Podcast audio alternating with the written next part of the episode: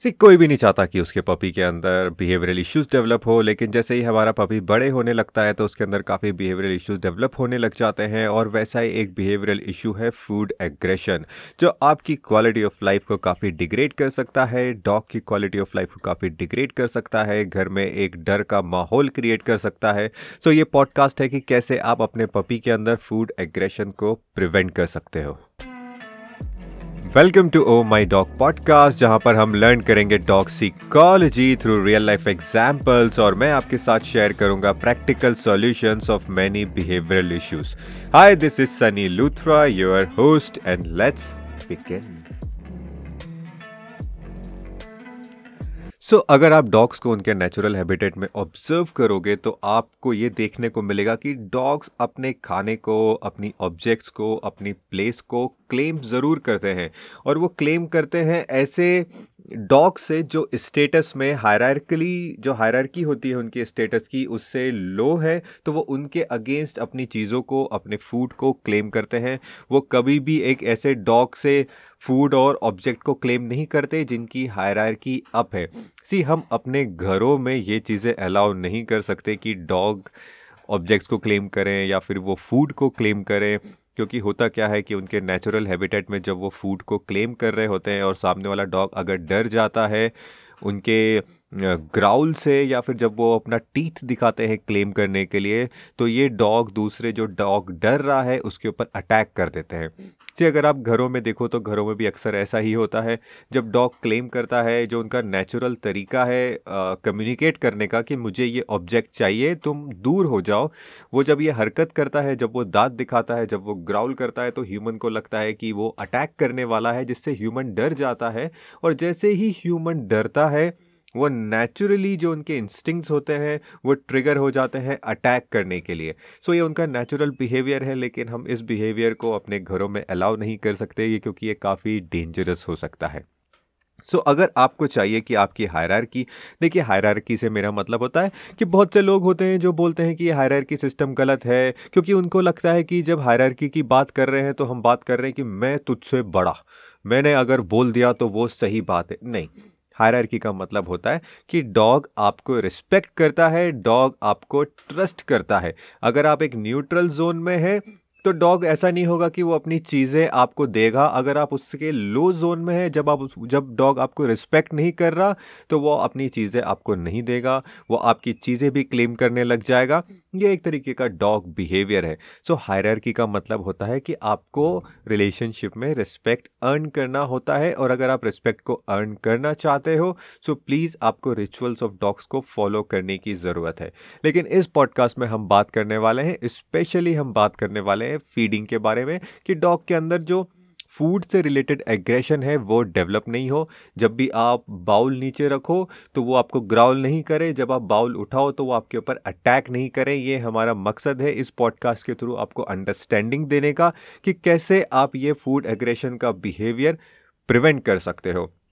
Respect और trust एक different matter है। उसके लिए हमने पूरा कोर्स बनाया हुआ है oh my dog parenting model जिसको आप फॉलो कर सकते हो स्टडी कर सकते हो और इम्प्लीमेंट कर सकते हो। वो उसका बेस यही है कि वो आपके रिश्ते में जो आपके डॉग के साथ है उसके अंदर वो रिस्पेक्ट जनरेट करेगा और वो ट्रस्ट जनरेट करेगा।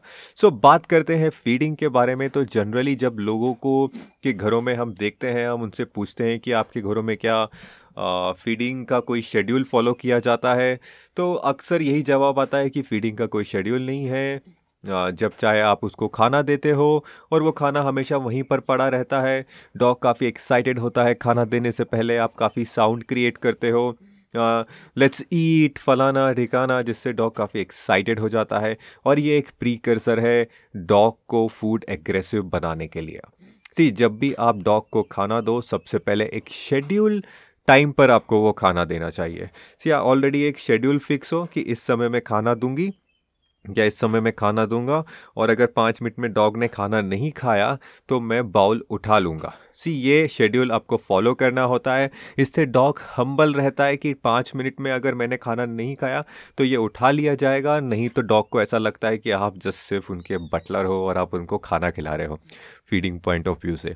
सो so, हमें इस चीज़ का ध्यान रखना होता है कि एक शेड्यूल फिक्स हो और उस शेड्यूल में ही हम उनको खाना दें। सो so, अगर आप जब आप पहली चीज़ तो यह है कि आप शेड्यूल फिक्स करो दूसरी चीज़ है कि जब भी आप डॉग को खाना दो, आप ये ये श्योर करो कि डॉग शांत हो। डॉग काम डाउन हो। अगर डॉग कामली बैठा हुआ है तो आप उसको खाना दीजिए, नहीं तो आप वेट कीजिए कि डॉग शांत होने का।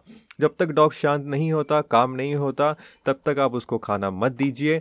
अदरवाइज़ उसको लगेगा कि जो जिस स्टेट में वो है, अगर वो एक्साइटमेंट वाली स्टेट में खाना खा रहा है तो उसको, उसके अंदर एक्साइटमेंट नर्चर होने लग जाएगा। फिर एक्साइटमेंट लाइक एनजाइटी में कन्वर्ट होता है, फ्रस्ट्रेशन में कन्वर्ट होता है, टेंशन में कन्वर्ट होता है, फिर एग्रेशन आता है। लेकिन ये सब चीज़ें प्रीकर्सर है। तो आपको ध्यान रखना चाहिए, जब भी आप खाना दो, आपका डॉग शांत हो। एंड तीसरी चीज़ है जो कि बहुत ज़रूरी है इस केस के लिए कि आप अपने बाउल, जो बाउल से आप उसको खाना देते हो, वो आप अपने हाथ में भी रख सकते हो और उसी हाथ के थ्रू वो वो खाना खाए और जैसे ही वो खाना ख़त्म कर ले तो आप अपना बाउल हटा लो या फिर अगर आपका पपी है तो आप जब वो खाना खा रहा है तो आप उसके बीच में हाथ डाल सकते हो और उससे खाना खिला सकते हो। ये सारी की सारी प्रोसेस प्रिवेंशन की है, रिहेबिलिटेशन की नहीं है। अगर आपके डॉग के अंदर ऑलरेडी इश्यू है, प्लीज़ इस प्रोसेस को फॉलो नहीं कीजिए। वो प्रोसेस एक डिफरेंट है। अभी हम बात कर रहे हैं प्रिवेंशन की क्योंकि अगर आपने हाथ डाला और अगर आपका डॉग ऑलरेडी एग्रेसिव है आपको एक बाइट होने का डर हो सकता है एक बाइट हो सकता है आपके हाथ पे। सो so, प्लीज़ इस चीज़ पे फोकस कीजिए ये प्रिवेंशन की हम बात कर रहे हैं।